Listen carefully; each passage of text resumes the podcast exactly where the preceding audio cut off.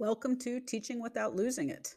So, August is upon us, which means that um, unless you're doing year round schooling, the rest of us, we just have a few weeks left before we go back. What I wanted to talk about today is the first day of school and how making the right impression on the first day of school can really carry you through the whole school year. Um, I think this is probably going to apply more to middle school and high school teachers, um, teachers who you know have a class, um, and then they switch to a different class, etc. Um, not the groups that have the same kids all day long.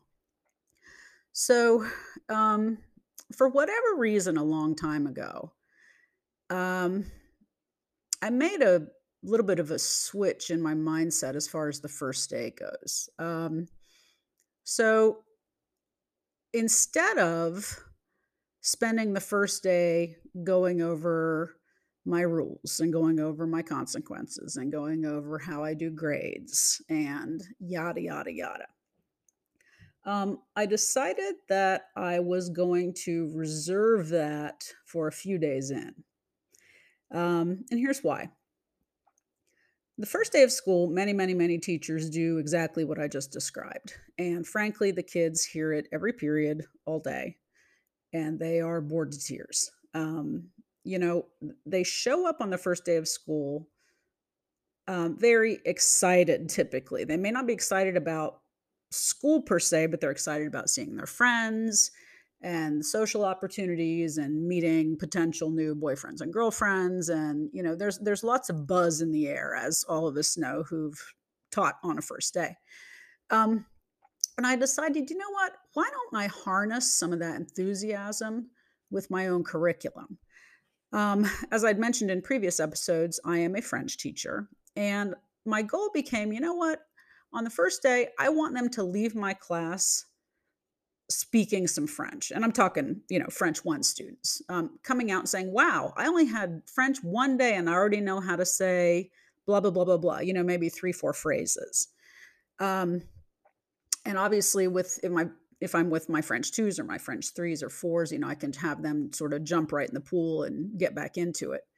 Um, but particularly with my brand new students who've never had me before, I I, I decided that my goal was to get them right in um, and to get them excited about learning my curriculum and to also bring out something really positive in them. So, uh, you know, if I can make them laugh, that's a really good feather in my cap. If I can make them smile, if I can create immediately some sort of personal connection with them. And so here's what I typically do on the first day um, in a French one class. So they come in. Um, I'll spend a few minutes speaking only French, which is hilarious because it just kind of freaks them out. Um, but I'm obviously very dramatic about it and, you know, theatrical, and they all get a big kick out of that. Um, I then typically do a slideshow where I talk about myself and I just show them pictures, but everything I say to narrate along with it is in French, and I tell them to try to guess what I'm saying. And so it's kind of a game. They have a lot of fun with that. Um, and then I'll teach them some particular phrases, which they will uh, practice with each other. They'll practice with me, you know, and so on and so on and so on. And then I might play a little game with them. Um, and what I find happens is that they leave the class all smiles. They leave the class and say, I'm going to love this class. And I'm telling you, that goes a long way because when they come in the next day and the next day and the next day, they have an expectation of enjoyment, of fun, that I have already set the stage for the kind of class we're going to have together. So even if I have a, a, boring day or a day where I really have to, you know, teach something that's very difficult grammar wise or whatever, they do not come in with a blah expectation.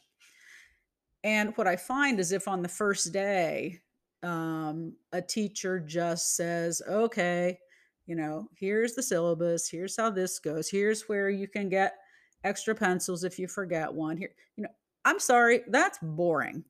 It's really boring. And imagine sitting through that 6, 7 times the first day of school. I mean, talk about an enthusiasm killer. I mean, really? You know, they're excited to get and they have to listen to this all day long.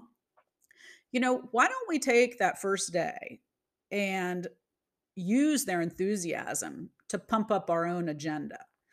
And this opens them up to the curriculum, it gets them excited about it, and it opens them up to, uh, to feeling like, "When I come into this class, I'm gonna enjoy myself. I'm gonna feel comfortable. I'm gonna be able to ask questions.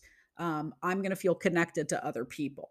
Um, you know, I would recommend on day 1, get them in partners, get them in groups, um, even if it's just a social activity. I've done that before, where it's nothing but sort of icebreaker type questions, um, because I want them I mean, my class clearly is based on communication, and they have to communicate with each other. So I wanna, on day 1, immediately break down that nervousness, um, among the students. I put mine in groups. Um, they are expected to participate, collaborate with, talk to their group members. Um, groups do change throughout the year because I wanna get them meeting new people, but my goal on day 1 is to get them comfortable with the people sitting right there with them.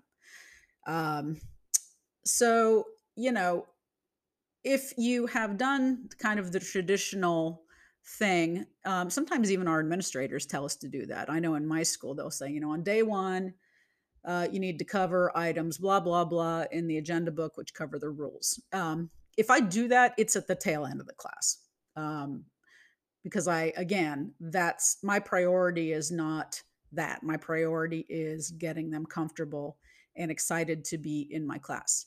You know, and this could go across any topic. You know, if you teach science, for example, do a crazy experiment on the first day, you know, just to get them like, "Whoa, what is this? How did you do that?" You know? And then turn it into a game of sorts. Um, you know, if you teach history, maybe you play a history game with them.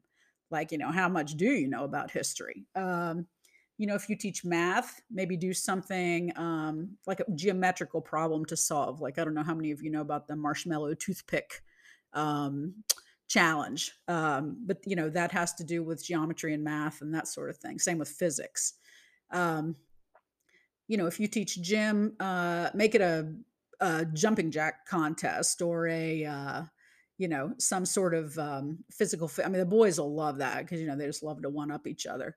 Um, you know, maybe it's a flexibility contest for the girls and is a strength contest for the boys or something along those lines. Um, you know, whatever your subject is, you can find something that first day to really reel them in and make it fun. So, that would be my suggestion to you for the first day. I it's worked for me for a lot of years. And again, you know, if they if the if their first impression of you and your class is overwhelmingly positive, I guarantee you, you're going to have fewer classroom management problems because they come in expecting something good and not expecting something bad, and that'll go a long way. Alright, thank you so much for listening.